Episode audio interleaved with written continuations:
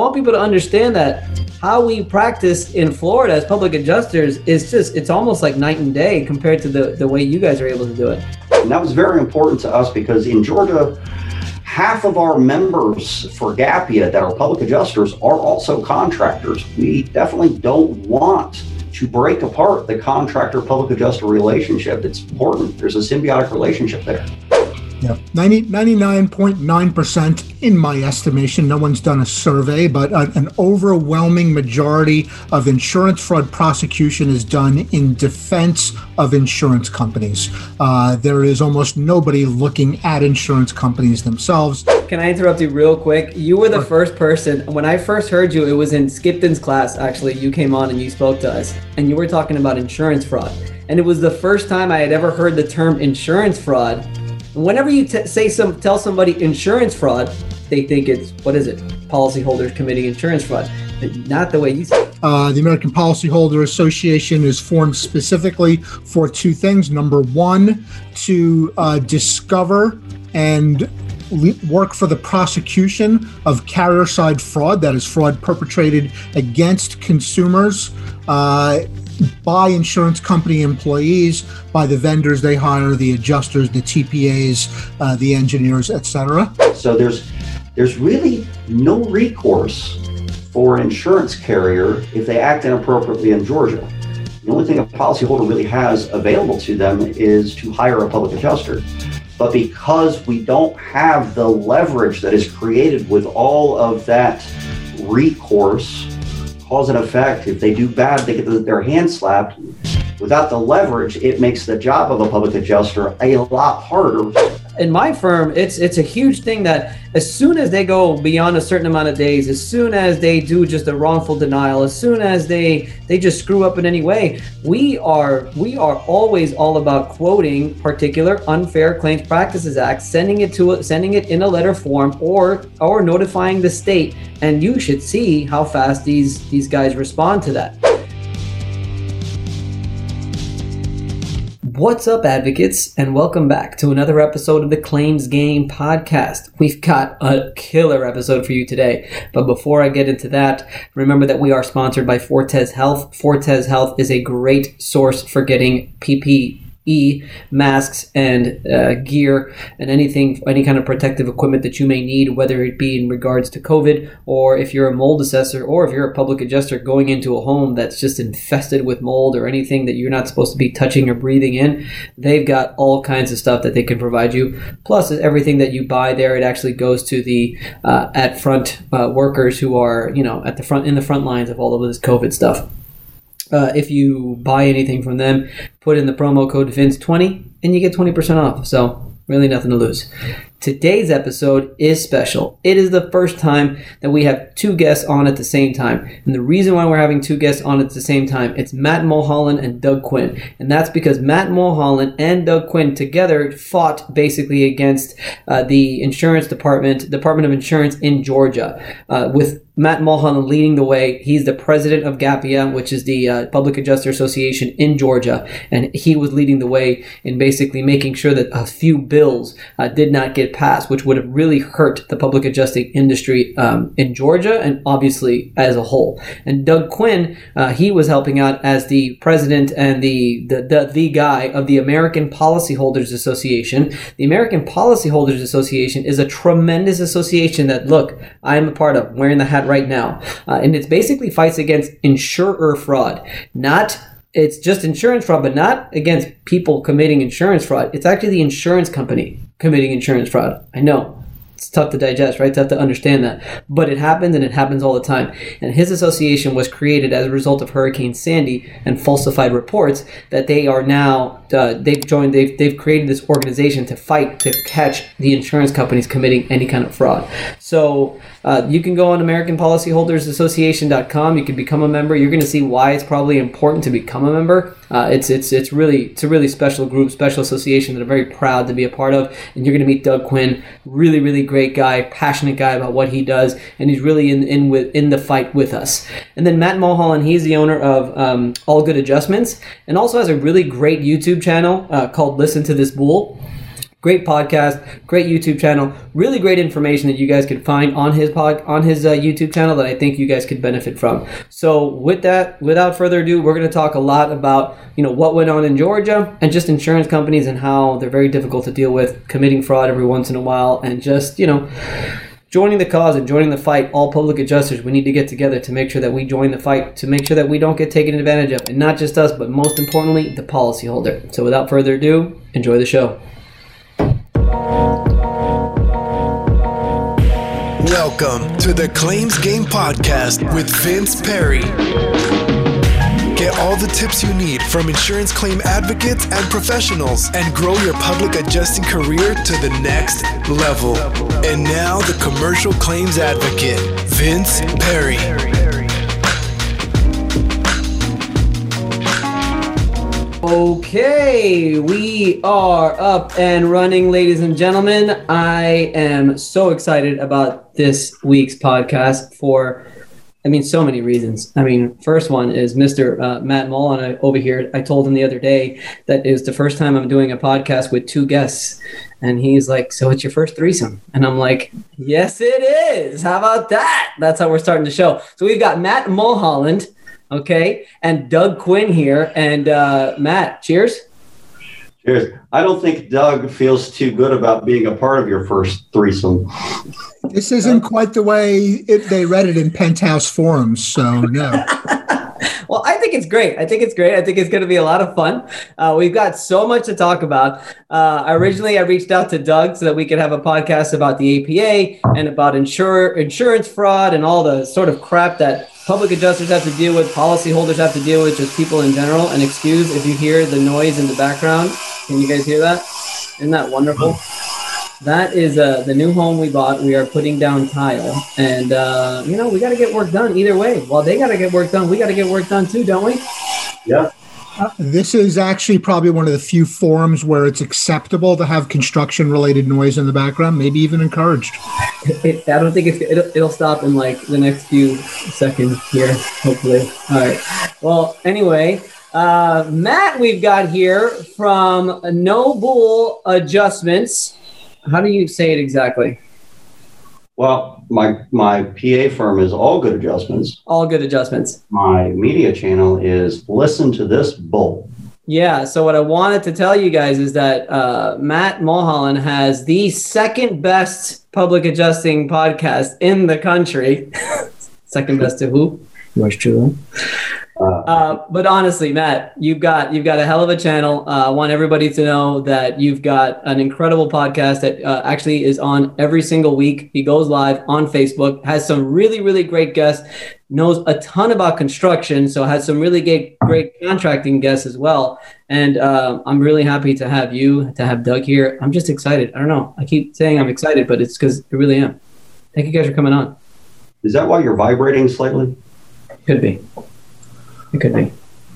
So, what are you, why are you standing in between two plants? I, I heard that when you do interview shows, you have to be between two ferns. Ah, that is a good show. I like that show. Main reason why I have you guys on here, and I'm going to get right to the point. Why are we going to waste any time, right? If you guys follow Matt and if you guys follow Doug, you will see that last week they were doing some really intense stuff. Uh, uh, I saw Doug sitting and standing and talking in front in some kind of courthouse, uh, arguing some kind of uh, some kind of things that we're going to get into that were very intense.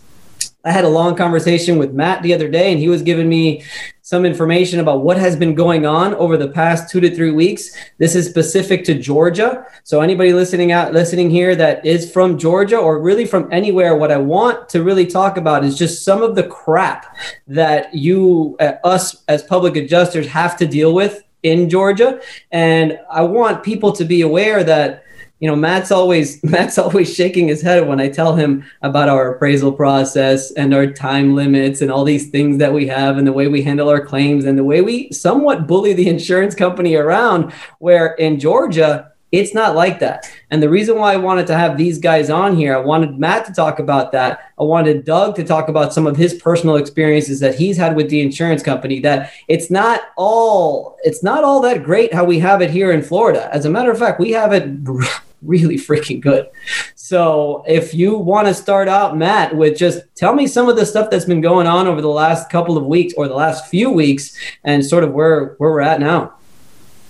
Well, in the last few weeks, more the last month or so, there was a bill that was uh, presented to organization I'm the president of GAPIA, the Georgia Association of Public Insurance Adjusters. It was a bill that rewrote the section of our code involving public adjusters and the public adjuster contractor relationship. Uh, so we, we got wind of it coming down. The department wanted to get with us to work on the wording before they dropped it. And then suddenly it was dropped. Uh, and we scrambled because we had spent all this time putting all this information together to work with them to change the language uh, in order to make it work better for policyholders in Georgia uh, while keeping the intent of what they were trying to do in, intact. And, and then it just dropped on us the way it was anyway. And so we went into scramble mode. Um, started discussing with the department over several Zoom calls at the Capitol and then behind closed doors after the subcommittee hearing, uh, with a lot of negotiation back and forth on the specific language. Can you uh, get into some of the detail of the specific language? Like, what is it we're talking about exactly with these contractors? Sure. So, with the contractor portion of it, I'm going to sit up a little bit more for this conversation. it's serious now. okay. For this, for this bill uh, in Georgia, it's currently legal for a contractor to be a public adjuster on the same claim that they are contracting for. As long as it's disclosed in the public adjuster agreement what the financial interest is in that contracting firm, and the public adjuster agreement also says that they don't have to use that contracting firm, then currently in Georgia, they can be on the same claim and the same person the same financial interest. Uh, this bill splits that. And Georgia is one of the few states that has that um, legal, and this this breaks that apart. And the reason that they want to break that apart is there is an inherent conflict of interest between a contractor who is a PA when the PA is trying to maximize a claim. If they're the ones that end up receiving the benefit of that maximization, there can be a conflict of interest if they ever look out for their own best interest over the insurance. Uh, so they were trying to break that apart.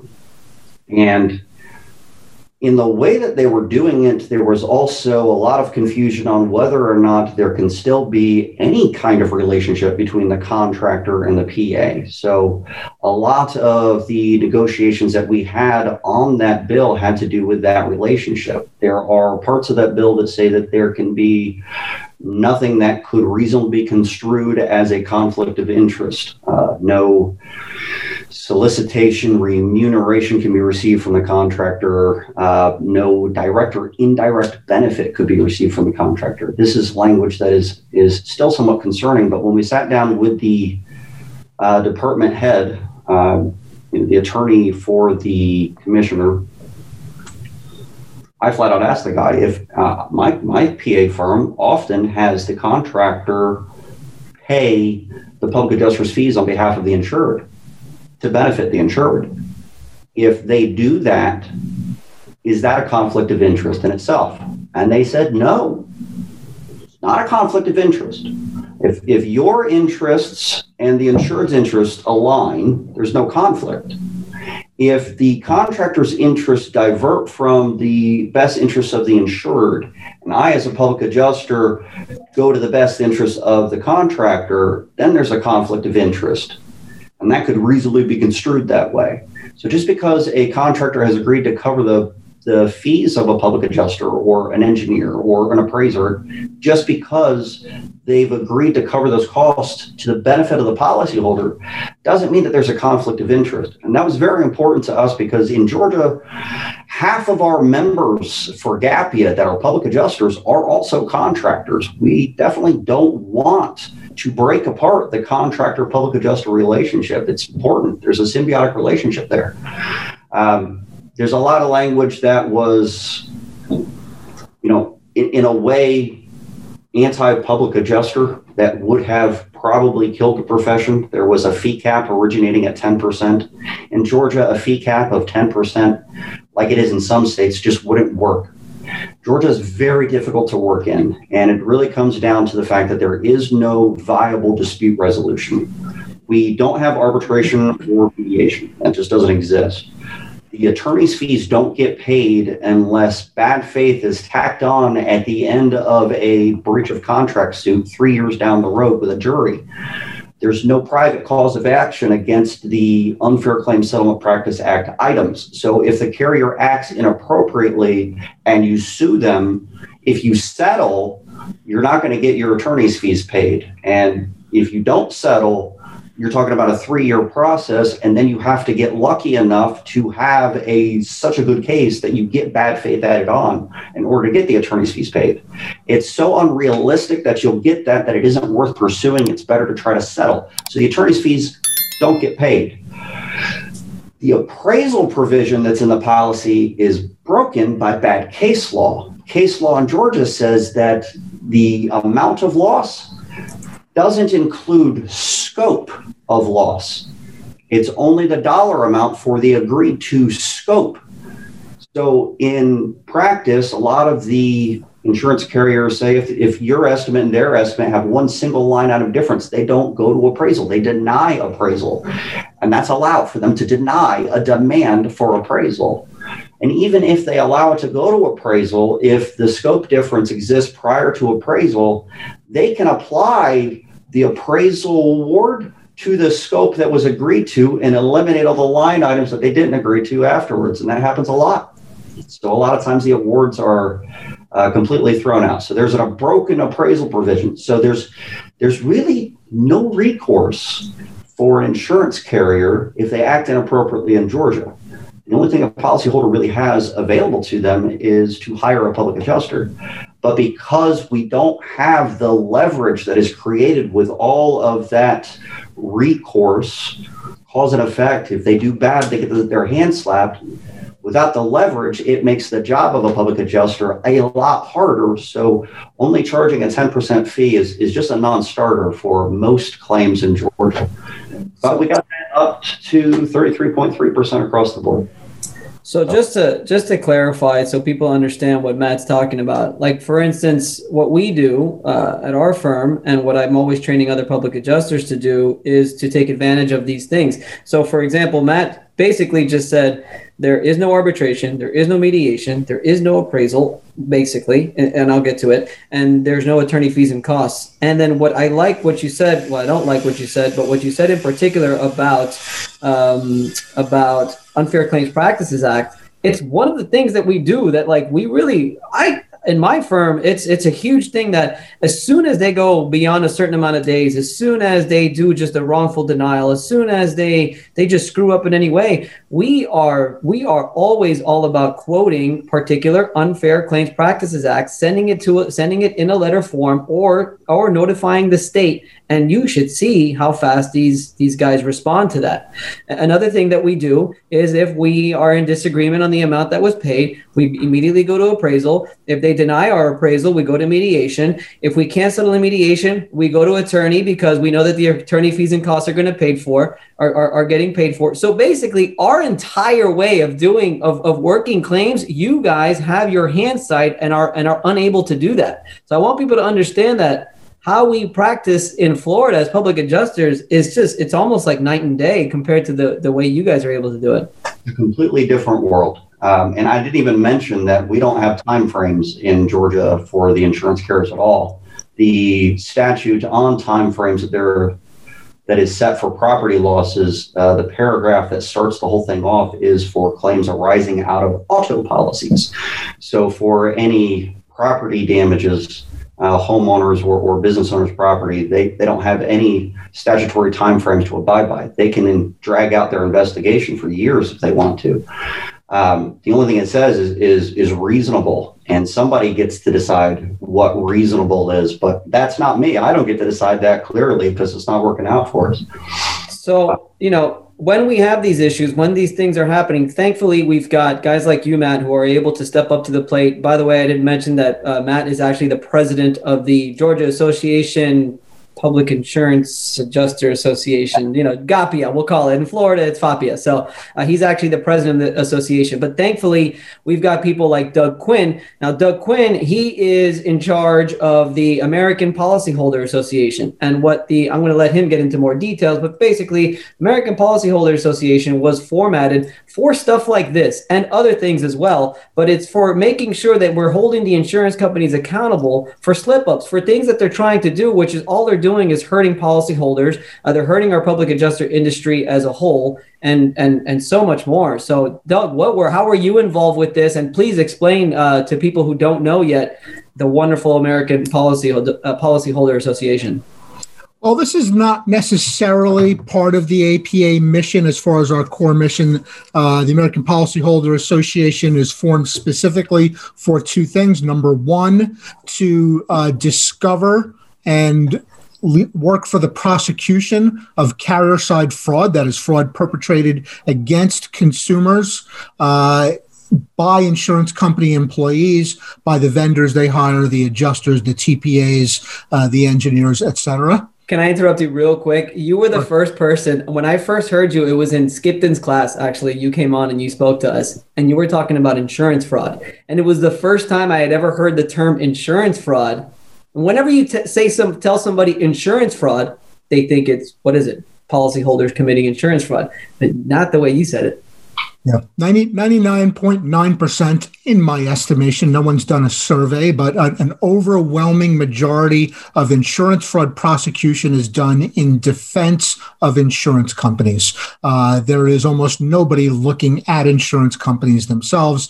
Uh, many people like you, the first person, including attorneys general and prosecutors and district's attorney, the first person they've ever heard that insurance companies and their vendors are committing fraud against consumers, they've ever heard that from is is myself, and I can tell when I, I, I, tell this message all over the country. The APA is very big on publicizing it. Um, to be fair, listen, fraud happens on all sides of the claims process. Uh, attorneys, adjusters, consumers, PAs. I mean, however, the insurance industry's message for many years uh, by their lobbyists has been that it is only fraud perpetrated against insurance companies. Uh, we think all fraud is wrong, all fraud is bad, all fraud should be prosecuted. Um, However, no one is looking at the insurance carrier side. Until the APA came around, we are the first organization in the history of this country that does what we do. Uh, until the insurance, the APA came around, nobody was talking about cracking down on insurance fraud perpetrated. So we had to we had to actually create the term carrier side fraud or insurer fraud because insurance fraud is unilaterally defined as being committed against an insurance company. There are some states where insurance fraud is only defined in their penal code, the law, as being perpetrated against an insurance. There's not literally not a law that references insurance fraud where it makes it illegal to be perpetrated against a consumer. Uh, they're called one side states, and we have to go with what's called a, uh, you know, their normal fraud statutes, not even covered under insurance fraud. So, you know, it's very, very serious. It happens all over the country. Again, our message is fraud happens on all sides. It, X amount of percentage of Americans are willing to commit criminal fraud for a profit or to avoid a loss. So it doesn't matter whether you're hiring a contractor, PA, or an insurance company claims manager, or an engineer, or a senator or a congressman for that matter that percentage, that X comes along with it. So, you know, what, what we see is a very serious issue. You cannot tell us that insurance fraud is only happening on one side. It's a 360 degree problem. It needs to be enforced with parity 360 de- degrees. That doesn't happen because, listen, an overwhelming majority of insurance fraud is uncovered by insurance companies, special investigations units. Most insurance carriers have their own SIU, staffed with professionals, forensic experts detectives, etc., and they have relationships with prosecutors. In some cases, they actually fund the prosecution, and there's a very good reason for that. Uh, they basically the, the the taxpayers say, listen, if you want us to protect you and by investigating insurance fraud, you're going to have to pony up some of the cost, or in some cases, all of the cost. But it makes for this very cozy relationship between prosecutors and insurance company SIUs, and they'll investigate a case they'll pack it up and they'll walk it into the prosecutor's office. Doesn't mean they say no. They they say I'd say yes every time. They they refuse to prosecute a lot of the cases that are brought to them. Uh, however no one is doing that on behalf of the consumer. Uh, until the APA came around, we have formed our own SIU, just like the insurance companies do. Uh, our members bring us cases, people like yourself and Matt, and the attorneys and the contractors and the consumers who belong to the APA uh, report these cases to us. We have our own top shelf fraud investigators who vet it. And then we have one of the nation's top insurer fraud prosecutors uh, who actually runs our department. And we will in turn package it up and walk it to prosecutors. So that's part of the APA message. The other part of the APA mission is uh, we go after license violations on the carrier side. Uh, if you have a licensed adjuster or if you have a licensed engineer who is violating the ethics uh, code or the honesty and the, the professionalism with, with which they should be practicing, they have to answer to a state licensing board. Most people don't realize that. You can file a complaint with that state licensing board. Most people don't realize that. And if by chance they happen to hear that by accident, most people don't know how to do that. So the APA facilitates that. And look, we know most of these professionals, most engineers, they're very focused on precision. They're they're very serious about it. If the bridge is off by an inch or the building's off by an inch, it collapses and people die. They take that seriously.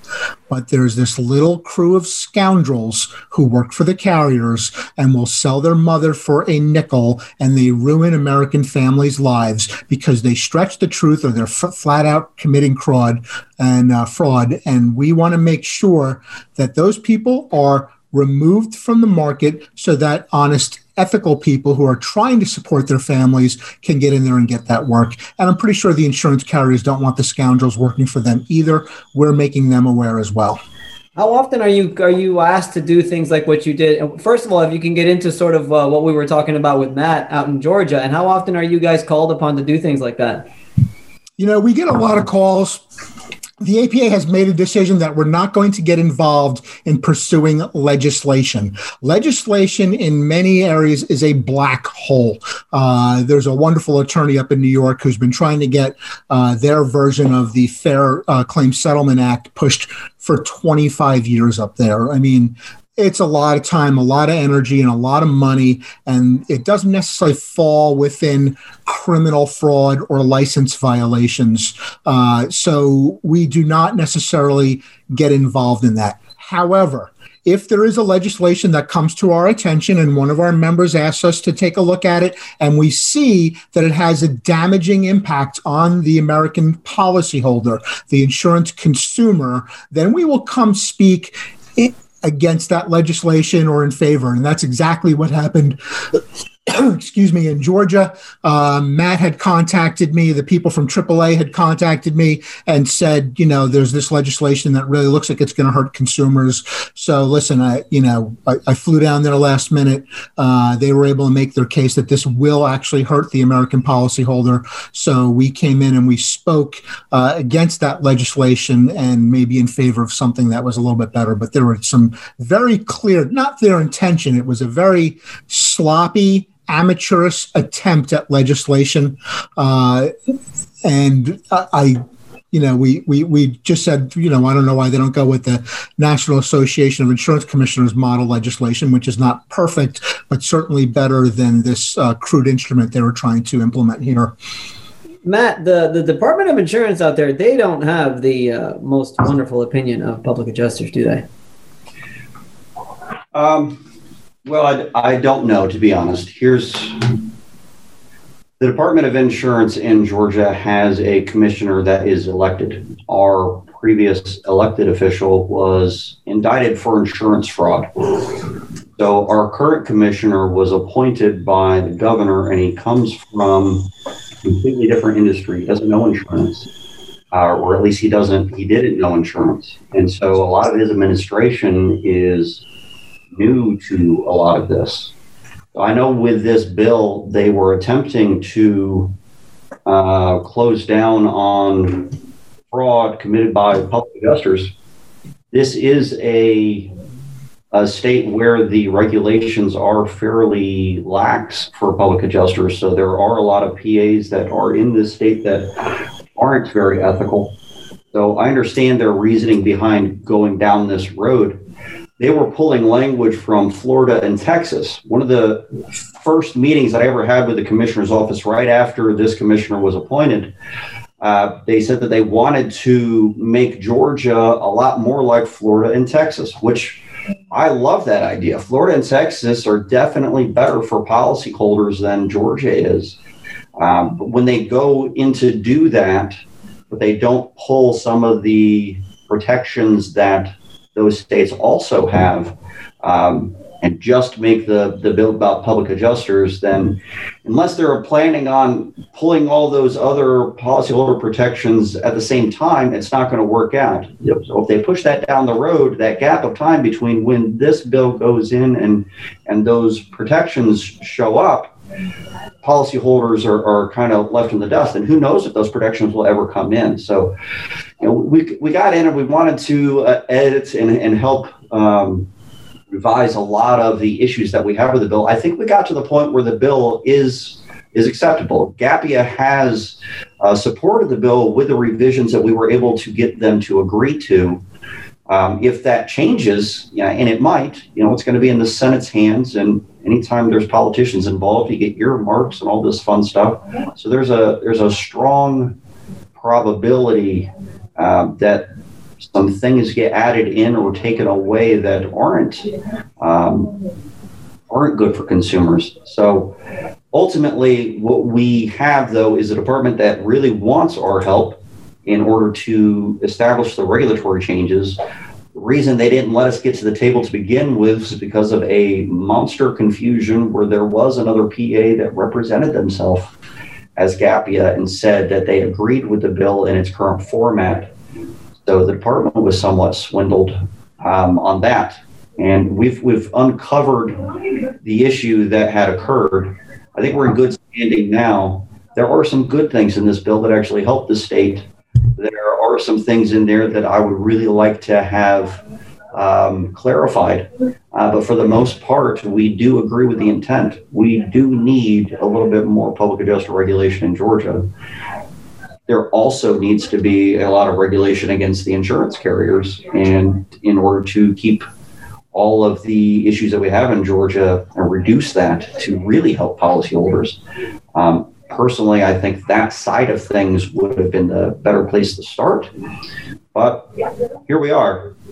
Um, we did have some language that uh, I was able to get added in last minute that does help the contractors in the state. So I know for a lot of contractors, uh, especially in our industry, they're they're very afraid that the Appias of the world are trying to put them out of business.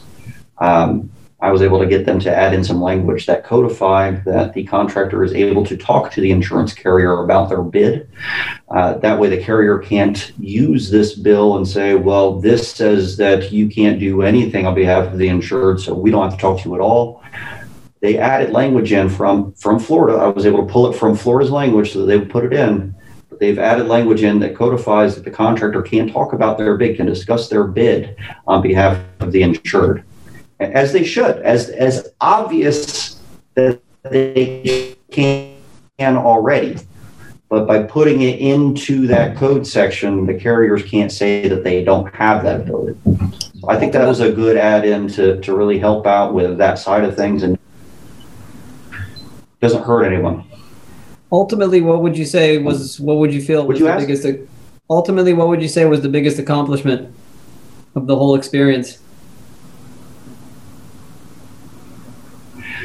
We developed a tighter relationship with the insurance commissioner's office so that we have that seat at the table to uh, establish the regulations that are kind of come from this. You know, when there's a when there's legislation that that puts into the code section the the statutes are um, put into place. These are the laws. The only way we can change those is through um, legislation.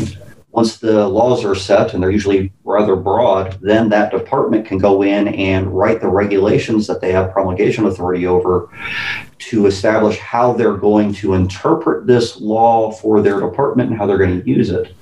So once this goes into effect, assuming it does, then there has to be regulations that are changed in order to meet that. Uh, GAPIA is working very diligently. I have rewritten every regulation regarding property in Georgia possible, trying to establish whether or not the commissioner has the authority to make certain changes before we present it to them, because it's pointless if they don't. Uh, but based on the statutes, if we are able to make some of the regulatory changes that we want, honestly, a lot of the issues that we have in Georgia should be able to go away. But that's all assuming that the bill with the edits that we were able to achieve actually stays that way and doesn't get changed by politicians in the Senate. So hopefully that isn't the case.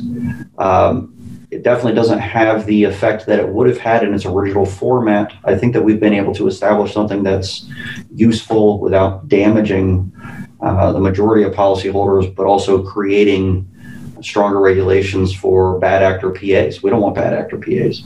Of course not. Um, Doug, your organization is nationwide, right? Correct. So you're seeing these things all the time, whether it be this uh, insurance fraud or whatever it is. You're seeing this on a nationwide basis, right? That is correct. I will say, uh, I'll echo what Matt has said. Uh, Georgia is special.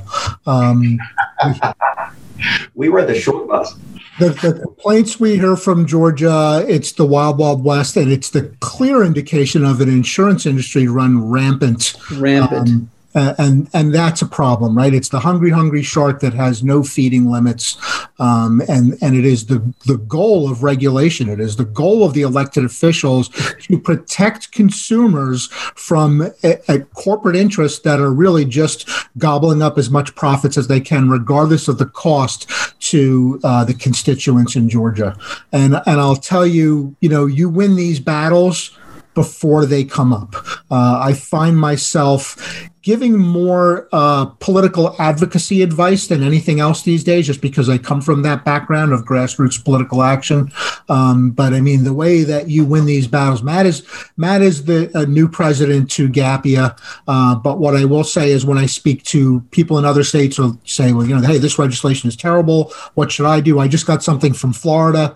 Uh, as much as you know, we we know Florida has some advantages. I hear terrible regulation uh, proposed in Florida all the time. Somebody just emailed me yesterday, what can I, as an individual, do about this? And my answer is nothing.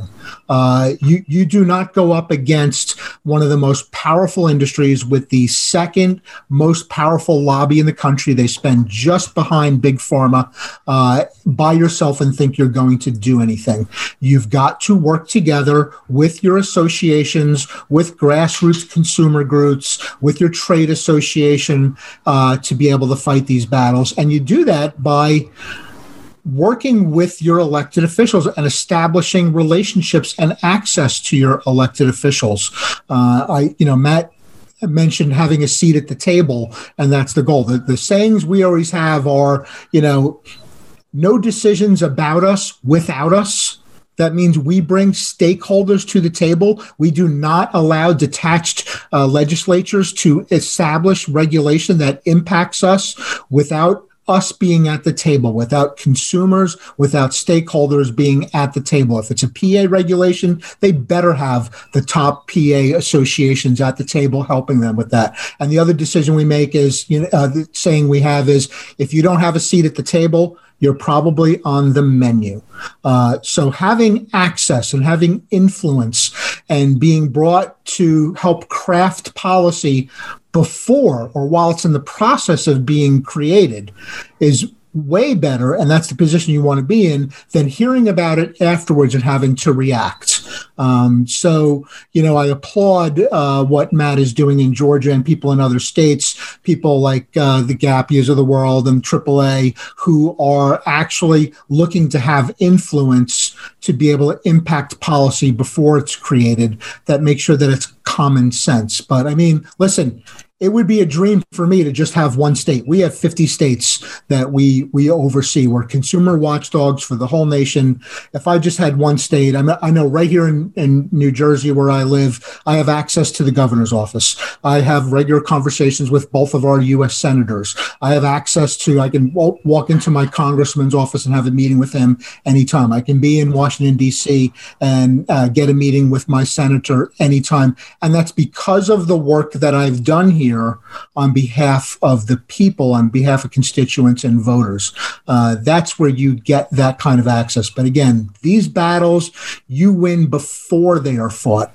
You, you demonstrate that you're not just about greed and profits. You demonstrate that you are looking out for the best interests of the average person, which PAs certainly do. Uh, you going into an insurance claim as a consumer, uh, having a PA on your side, having a qualified attorney on your side, having a builder who's able to help you, you know, contractor who can advise you is huge. And having those voices silenced so that a consumer has to go one on one against an insurance company during the claims process is unacceptable. Well, I like how you said it once. You said it once to me uh, before. Uh, it's, it, it, it doesn't make any sense for a policyholder who's just one person to go up against, you know, like you said, a multi-billion-dollar organization when it comes to an insurance claim. It just doesn't make sense. You need to hire some kind of protection, some kind of repre- representation.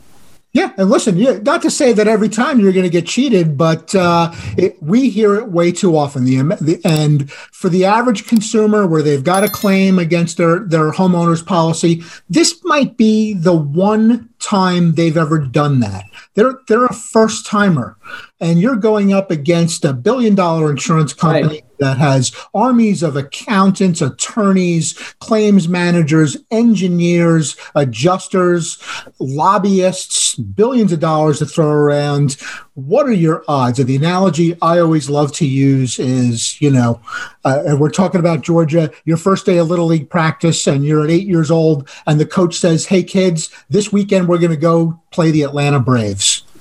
Good luck so certainly, certainly having a professional on your side is advantageous. Matt, what's it like to play against the Braves? I think I would use my my inherent cuteness against the Braves. I, I would go out there and just start red faced pooping into my diaper, just just to see what they would do, and then and then steal a base. This conversation's taken a dark turn. Seriously. That was a serious question. Because you tell you me against the Braves. Yeah, you tell me all the time that, uh, and and I, and I'm and I'm with you. With not having mediation, with not having appraisal, with not having attorney fees and costs, I know, and, I, and again, I agree with you. You guys over in Georgia, uh, you've got some sharper blades, just because you've had to have them sharpened in order to to to to fight these insurance companies without any of these dispute methods. I think keep in mind that Matt is a professional. Matt does this all day, every day, and has a lot of experience that, you know, just not just personally, that he shares with other people in the industry. I'm kidding. and, but imagine a consumer who has zero experience. Exactly. So if you struggle as a professional, imagine somebody who's just, you know, I mean, they're they're a plumber for a living, or they could be an architect. What are the odds that they're going to be able to really successfully advocate for themselves going against an insurance industry that is a well-honed machine in making sure that if there's a dollar on the table, it winds up in their pocket, not in yours. I think you made Matt blush. I'm going to answer that question he's asked earlier. I think that in states where there isn't much leverage, logic and reason becomes more important than emotion. In states that have a lot of leverage, you can use the emotional aspect to your advantage. Look at the insured. Look how how hurt they are by your actions. In, in a state where an attorney's fees are good paid, they can use that kind of information to their advantage pretty easily. In a state with less leverage, I have to be able to prove beyond a shadow of a doubt that there is coverage, that the carrier knows that there's coverage and is still saying no. And so you do get very, very good at uh, getting into the nuances and the minutia of policy language. And if, if you don't know policy in a state without without leverage, you're going to fail. So you do get sharper, but you get sharper on the very technical side of things, um, and and less about the overall picture. You can really get down narrow into something. So, I've always been good at that part of it. I think that's why I'm successful in Georgia. My team, the people that I've hired, have, have always been good at those portions of it. Some of them can also do the emotional side a little bit better than I can. But this is why we like to teach you know, we've got that listen to this bull channel in order to teach public adjusters, contractors, policyholders what kind of bull the insurance carrier is trying to feed us. I mean, the shit they feed us is ridiculous.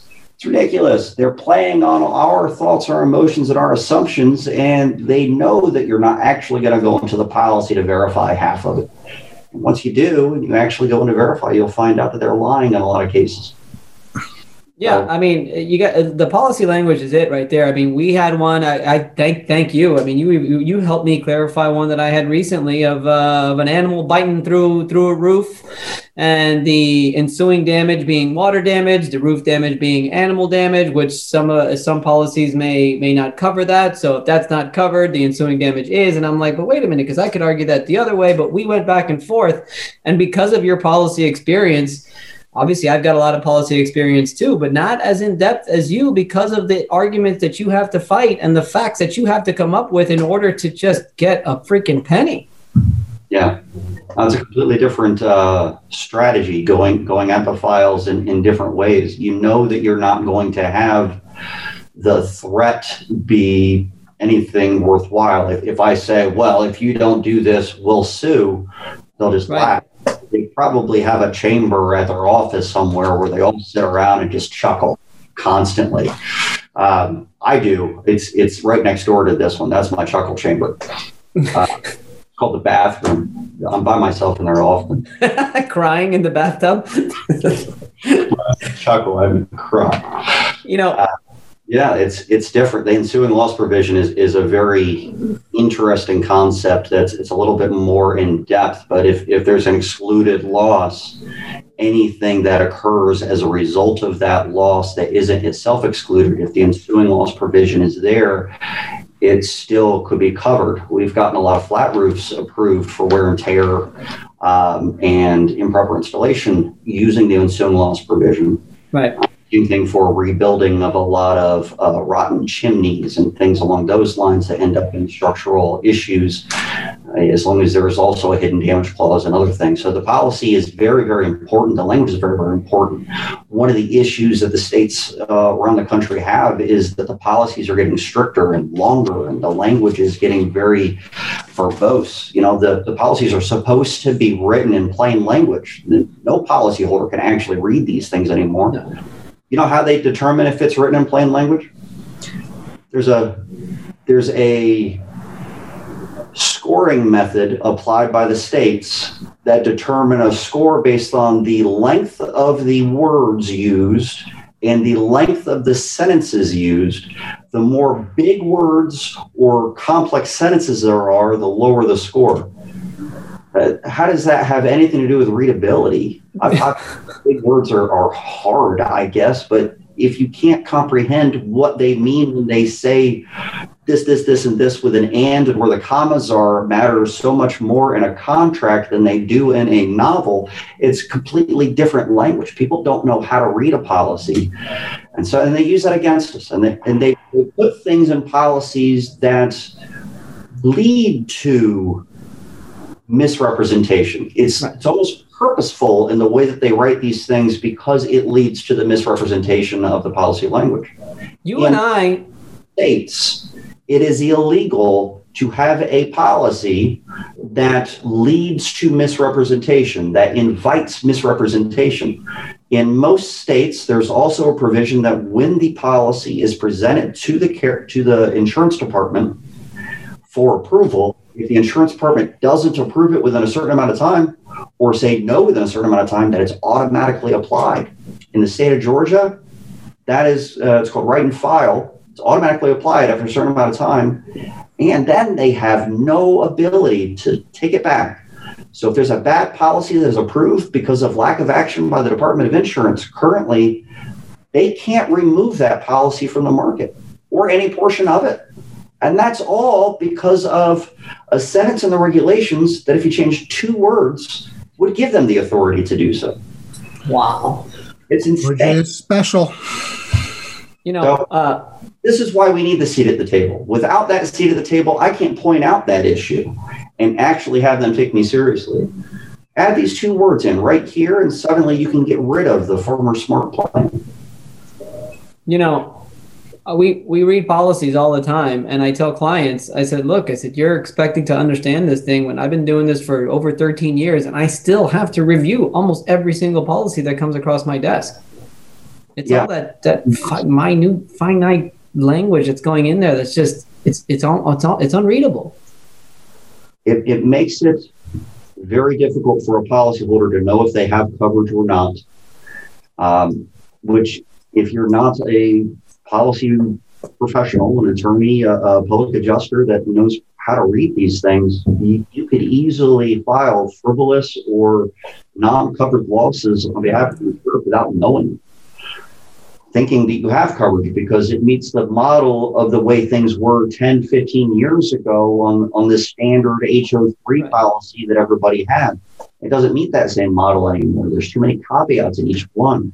The disparity between one policy to the next was always huge on commercial losses, but now it's huge on residential losses as well. The plight of the policyholder is way worse than it was 10 years ago and and the the laws aren't going in their favor right now. They're going against them. It's, it's huge that the APA exists. I, I applaud what Doug is doing.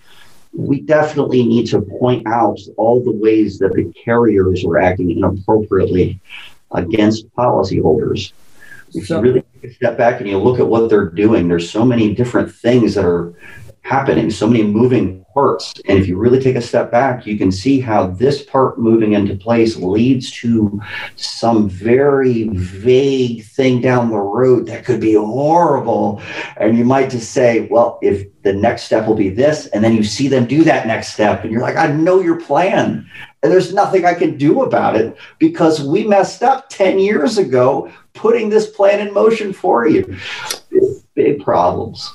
So I like how we got into that because besides the way that they do their little policy language, it's all sort of a way of just trying to confuse people, make people not understand what's going on, so that they have sort of their their right to uh, unproperly pay claims, deny claims. Doug, I love your story about how the APA came about. Uh, I believe it was Hurricane Sandy, correct? Was that Sandy? That is correct. Could you tell us that story? Because I already know that story, but I love it. Want to hear it again?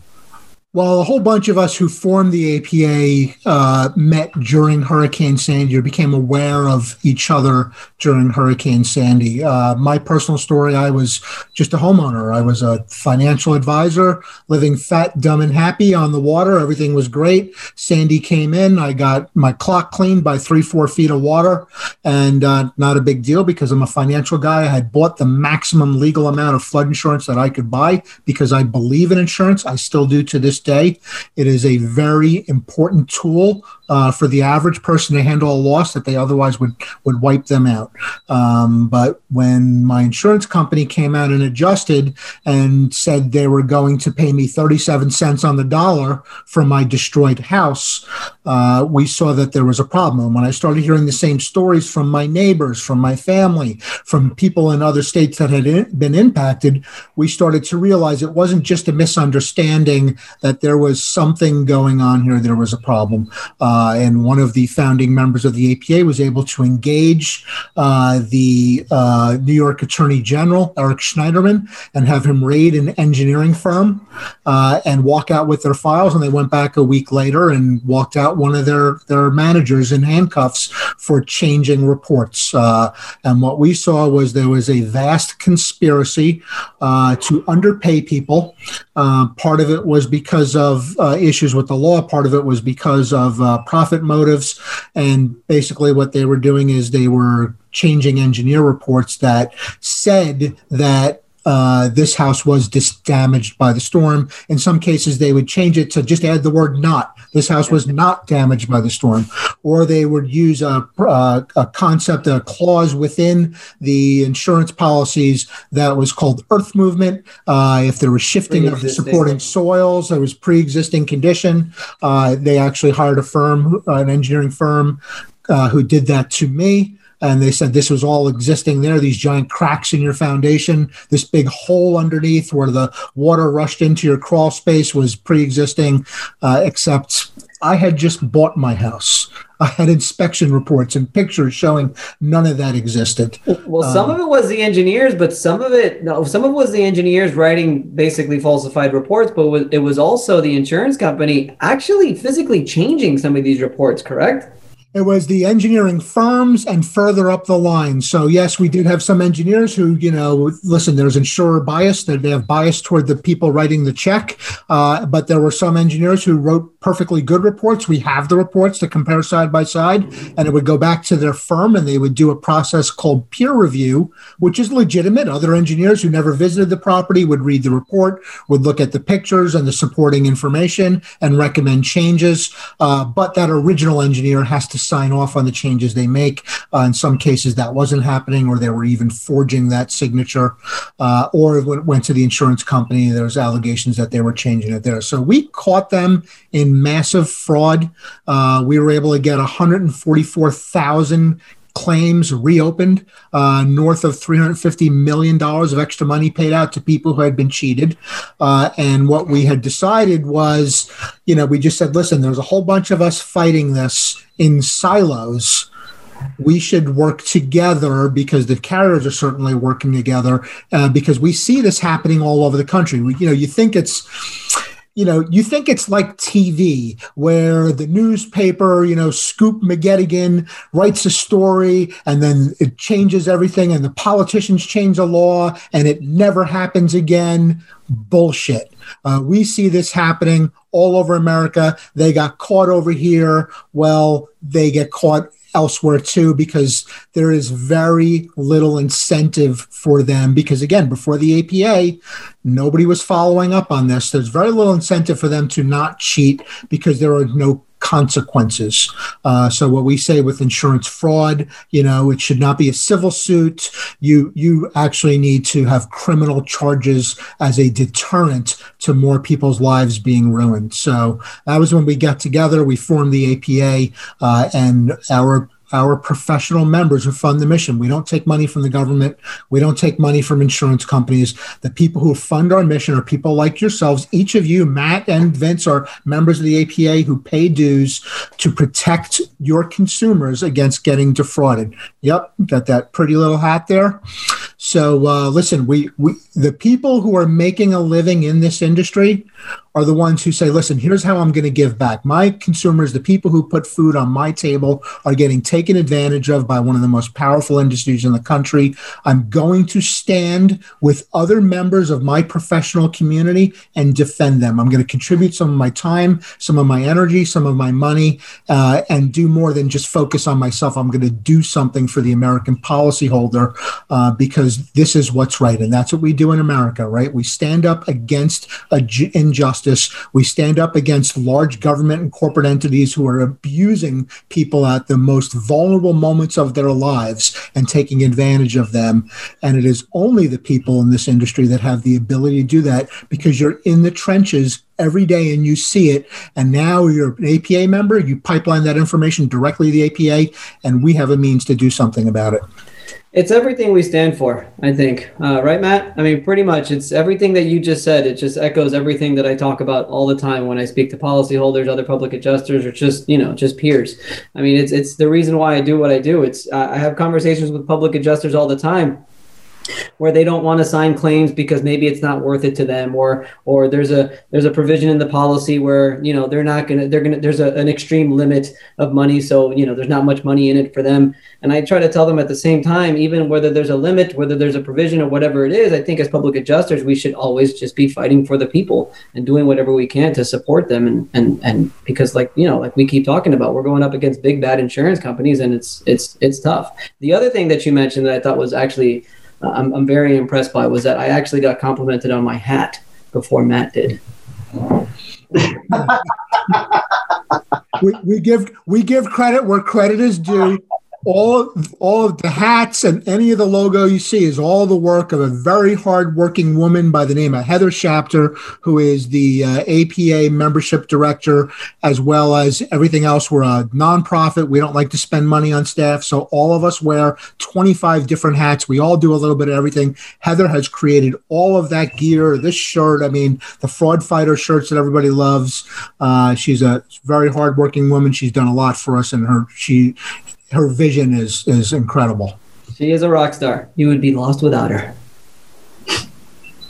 So yeah, so I mean, like I said, it is awesome. Um, what else is going on? Uh, so where where where are you taking this this Matt? Like what's what's next here as as president of Gapia, and uh, what do you guys have planned? Any is there anything, or are you just like just sort of now just okay? This just happened. Let me just let me just settle down here or are there actual things in the future that you guys are going to be to be going after fighting for trying to to help the industry especially in the georgia area well right now we have a little bit of a breather uh, the the bill has passed the house um, it's about to go to the senate but all the bills that originated from the house have to be uh, finalized, and all the bills that originated in the Senate have to be finalized, and then they go to the other side. It's called crossover. After crossover, then the, the bill will be a Senate bill and will be active uh, involved in that again. Um, making sure that the changes that we were able to make are there. Uh, and, and, if they aren't, or if anything else changes, will be activated at that point. But uh, one of the things that we are working on in in this downtime is is working on those regulations, figure out what can be edited legally by the Department of Insurance that provides them with the additional leverage they need uh, to benefit policyholders by by covering up all the problems that we have in Georgia. We really need the dispute resolution side of things fixed here. So we're trying to find ways in the regulations to fix those. Um, because it, during this legislative session, there's no way for a bill to be presented outside of this one anymore uh, that will end up getting passed. So unless we got some additional language added into this, which seems unlikely because of the section that it's being applied to, there's nothing that would fit that well in that code section. Uh, but there are ways that the regulations can be adapted based on the promulgation authority that the department already has. We just we want to find those different things for them so that they have the authority to do something. Because my impression of this particular department is they because they don't come from the insurance world. I, I feel like they're a bit skeptical of the insurance uh, carriers as well.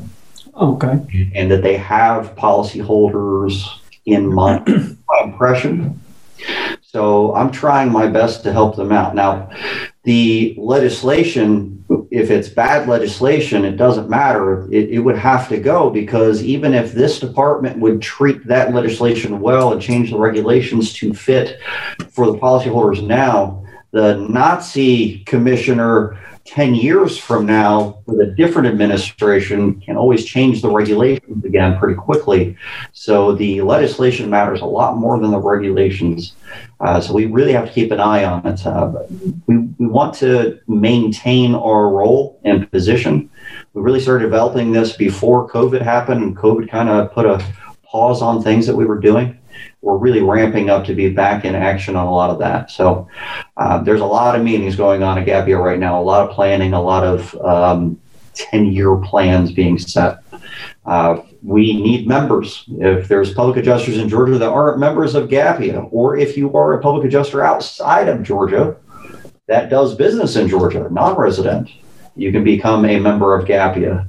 Gapia.org is where you want to go for that. And you guys are having a conference or something happening, I believe, Georgia Gapia conference?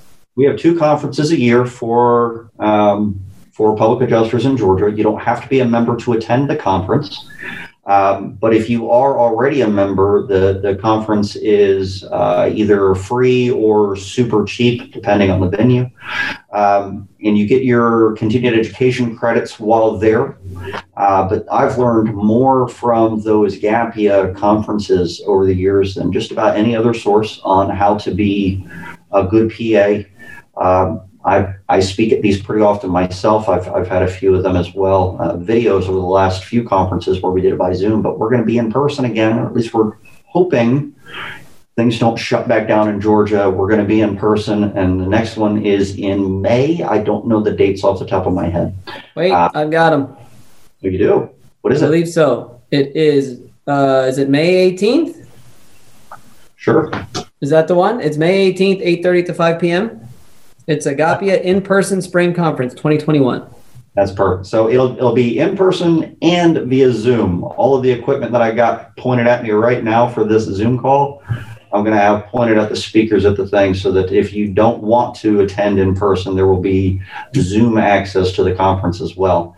Um, you can register for that on gapia.org and look into membership. You can even donate to the cause right now and help us uh, pay for all the lobbyist action that we've got going on. I just, I just, I just wanted to bring up for people that, again, I'm just trying to make them understand the crap that Matt has to deal with in Georgia. In Florida, we've got 90 days. There's a 90 day statute that insurance company has to make a coverage decision within 90 days. Matt, what's the limit in Georgia? None. Reasonable reasonable. I've got claims that they're still investigating, and we're at 10 months from the date of loss right now. That's There's, ridiculous. Right. So if if you see, uh, you know, one of the things that uh, the insurance industry, this bill is a little bit different, but the insurance industry has a program that they follow. They generally have the model legislation that's written by a bill mill. Uh, they'll ram it into one state when they feel like there is a friendly legislature involved, an insurance friendly legislature, uh, and then they then use that to capitalize, and they, their lobbyists trot that bill all over the country. Uh, they are very astute at what they do. Their lobbyists are very well funded and very good at doing it. Uh, they are very good at what you'll see is the legislation comes up, a bunch of people step out to speak, like we all did in Georgia. We spoke to the to the uh, insurance committee, uh, and then it goes quiet for a little while. You think it's quiet, but they are working behind the scenes, and we have these things. Uh, we call them backroom deals. We'll call them midnight massacres. I have one legislation I was told uh, the night before. There's a hearing tomorrow morning. It's always last minute. Same thing with the the Georgia bill. We were, it was introduced on a Wednesday. The hearing was like I think it was a Tuesday morning, Matt, like at eight o'clock in the morning. There's very little time for the opposition, uh, which in this case was us, to organize and get ready. Uh, I had one bill as a legislature. It was a Fair Insurance Act that gave uh, fee shifting and treble damages for an insurance company who unreasonably delayed or denied a claim. Uh, we were told late at night, the night before, there's going to be hearing at 8 a.m. the next morning. We all showed up to testify. And by the time that happened, they had already gutted the bill. Uh, they had already changed it so that it only applied to auto insurance and not uh, homeowners insurance. And the state we were dealing with, homeowners insurance, the amount of claims was like 15 times the amount of auto insurance. So they basically just eliminated a, a majority of the people that the bill could have helped. And that was all done by insurance company. Nobody knew, nobody heard, you didn't see them. They're like stealth ninjas. They get in there, they do their damage, they get out. And we all found out when we showed up to testify the next morning that this bill had already been gutted. So it's very important that the GAPIAs of the world and the AAAs of the world, the trial attorneys, the contractors associations are astute political operatives because you can bet the insurance industry is very good at what they do. And if you don't bring your game up to that level, you've already lost. What state was that, Doug? That was New Jersey. That was my home state, believe it or not. So couple things um, that I wanted to talk about also was just the fact that this is why I wanted to do this. Um, I think there's way too many public adjusters that just accept the status quo. This is how it is. Everything will be fine. Our, insur- our, our industry will never be affected. If there are not people like Matt and like Doug who are coming together to try to fight for all of us, all of us as public adjusters, we're going to be left without a job. Because if we let these, you know, big multi-billion dollar insurance companies run amok, they're going to they're going to write the policy in a way, they're going to pass laws in a way that are going to completely shut us out. And any good public adjuster knows that we are extremely important. I had a referral in Alabama. Public adjusters are illegal in Alabama. And and what you can see is as as much as it's sad that you guys wouldn't have a job and you couldn't afford as good a beer as you're drinking right now. Hold your beer up, guys. Show us what you got. This is not that. It's a stone. Okay. Okay. I'm I'm drinking coffee for the record. Okay. Sure you are. So as difficult as it would be that you guys would not have a job, imagine a world where consumers are left without professional representation and forced to go one on one against the insurance company's A team and what would happen in that world. Uh, we cannot emphasize enough how important it is to have advocates on behalf of consumers who stand up for them. Uh, so, you know, it's certainly bigger than any one person's job, than any one industry. It's more about, you know, leaving the American insurance consumer to twist in the wind without professional advocacy. And that's tragic. Yeah, it absolutely is. I mean, it's just, it's so important. We got to have, we got to stand up to these people as often as possible. You know, a lot of people don't know about the APA either. Doug, a lot of people don't. They don't know that there's there, there's associations, that there's organizations that their their main purpose is to call out insurance company bullshit. Uh, so for those people, uh, allow me to say that there's an organization called the APA in main to call out insurance company bullshit. Uh, and listen, we we know that the way to do this, no matter what organization you belong to, the way to do this is by working together. Uh, I always say gladiators are badass fighters, but the Roman army always wins. The team that follows a common tactic, works together, watches each other's backs, stands up for common principles and good values is the team that will always win. So certainly joining together with people that have the same values and the same mission as you are certainly things that you support, like defending your consumers is critical. You will never, I don't care how much you want to post on social media about how outraged you are, it accomplishes nothing. Uh, it is actually getting into the trenches and joining together with others of, of like values that you actually get things accomplished here in this country. Doug has the best analogies like ever. I, I, don't know if he just dug at us or not about getting on social media just complaining. Was, was that's that not just that? you. That's that's everybody, myself included. It's a you know there's there's it's a great way to share information. It's a great way to share opinions. But sometimes we get up there and we type and we think we've accomplished something and and you haven't. You just vented and yeah, you feel good and other people give you lots of likes, but it's not actually creating change. We're, we are here to create change. The American consumer is under assault by corporate interests that only care about profit, that people have no problem committing a crime and ruining a family's life for generations to come. And those people need to have consequences for that. And that only happens when you get away from your computer and you get out into the trenches and you fight that battle. In all, in all seriousness, everybody that's listening, uh, you guys have to join the APA. I mean, it, it's only it's it's the stronger the APA is, the stronger our entire our entire business is, our entire you know everything that we're doing. You know, I think it's it's very important that that everyone joins the APA, join the fight, and to make sure that we're doing what we can to to fight for the consumer.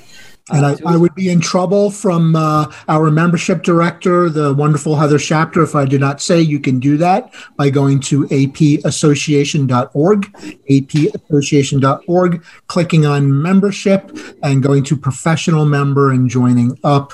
Uh, it's $84 a month. And listen, if that financially you're not in a position to do that hurts you, keep your money. It's okay. We understand. But certainly for most people, I mean, they, they spend that much on gas and a couple of days. So uh, it's it's it's something that you contribute to stand up for your consumers. It's a way that we pool resources, a way that we fund our mission to defend people, and certainly we want as many people on the team as possible. If you go to any of the trade shows, you can go to the APA table; they'll sign you up right away. But certainly, uh, apassociation.org. Click on membership. You can join right away, and uh, we would love to have you on the team. And you get this nice hat You got that snappy looking hat and a great pin. Yeah, hat. and a polo shirt.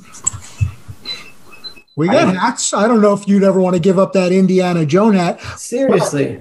Show us your pin, Matt. You've got some APA gear on. I got probably 15 of these pins. Every time I walk up to a booth at one of the conferences, I, I ask Heather for a pin, and I don't think she recognizes me yet. So she just keeps giving them out to me like I'm a brand new person. It's great. You do not want to be at a conference or a professional event and have Morgan Walker or Heather Shapter catch you not wearing your APA pin uh, because they, they, they take no nonsense and you will get pinned.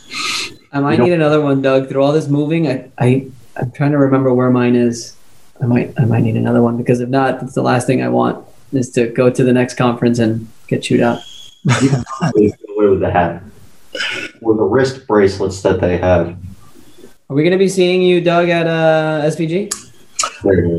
There it is. Uh, we will be at Win the Storm. Uh, we'll have some surprises that we're bringing to Win the Storm for the whole community. Uh, the APA booth will be right in the middle. Uh, listen, Anthony Delmedico and uh, SVG are uh, huge founding members of the APA, big supporters of what we do because they know the values that we represent and, the, and it shares their values. So uh, they they give us the largest booth in the very center of the conference, uh, and we do what we can. Uh, we're bringing at least one attorney general uh, to this conference. Uh, so uh, we'll have the Attorney General of Jeff Landry uh, of Louisiana. Uh, the APA is bringing to this conference. There may be other surprises in the works, but uh, we'll talk about that. But yeah, you will come to if you're an APA member, that APA booth is your home. Come there meet the other members, interact with people, take some pictures with the, the the people that are there. But we want people to be able of like value to be able to interact with each other and and be able to share with each other. Matt, you going? Yeah, I've got a I got a really awesome booth that I've designed and built uh, with this bowl on it that's made of wood, and we all named it. There was a vote, so now it's the the uh, non-recoverable. Uh, God, it's gonna be great. That you didn't hear that? That wasn't Cell me. phone, cell phone included. Whoops. No, it's going to be good. We're gonna we got that booth going on. It's um it's pretty cool. We're going to be doing some of our live stream from there. Uh, so actually, I, I need to talk to both of you guys after the thing to try to work out some kind of a schedule that can put you on the live stream. Yes, yes. It was part of the agreement that we had to get me on your show, Finn. Oh, was it? I wasn't Yeah, aware of that. Yeah, I'm pretty sure I said that to you. It's Our- my it's my first it's my first time doing a booth, and I'm I I'm not I'm not prepared. I really need to start thinking about this. I don't know. I don't know what I'm going to do. I might need to like get some tips from both of you guys. I'm probably not the person to go to. I, I have a feeling my booth might be thrown outside um, if it isn't deemed fireproof enough. So Mm, we will see. I might have to I might have to bypass Doug on that advice and go straight to Heather though. If you guys uh, end up doing the live stream with us during the event, if you'll come in and uh, get on my schedule, I will 3D print your logo onto a uh, cattle prod, and I will have you brand my bull's ass as part of the deal. So it'll be pretty awesome. cool to put a big APA eagle right on the bull's ass, right? I love that idea. Are we limited to doing that just to the bull's ass? Because I know a couple other places I'd like to ram that cattle prod. I, I will let you decide.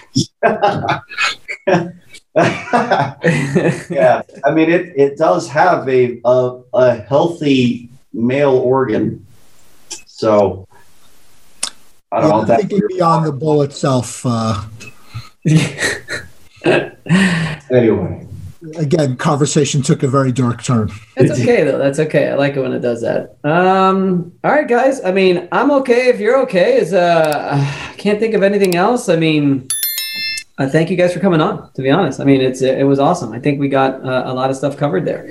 Um, hopefully, we get some more APA members, and hopefully, we uh, join the fight with uh, with Gapia and Georgia to make sure that uh, none of that bull happens, and it doesn't happen in my state. Okay, I don't want that shit in my state. Keep that shit out of my state.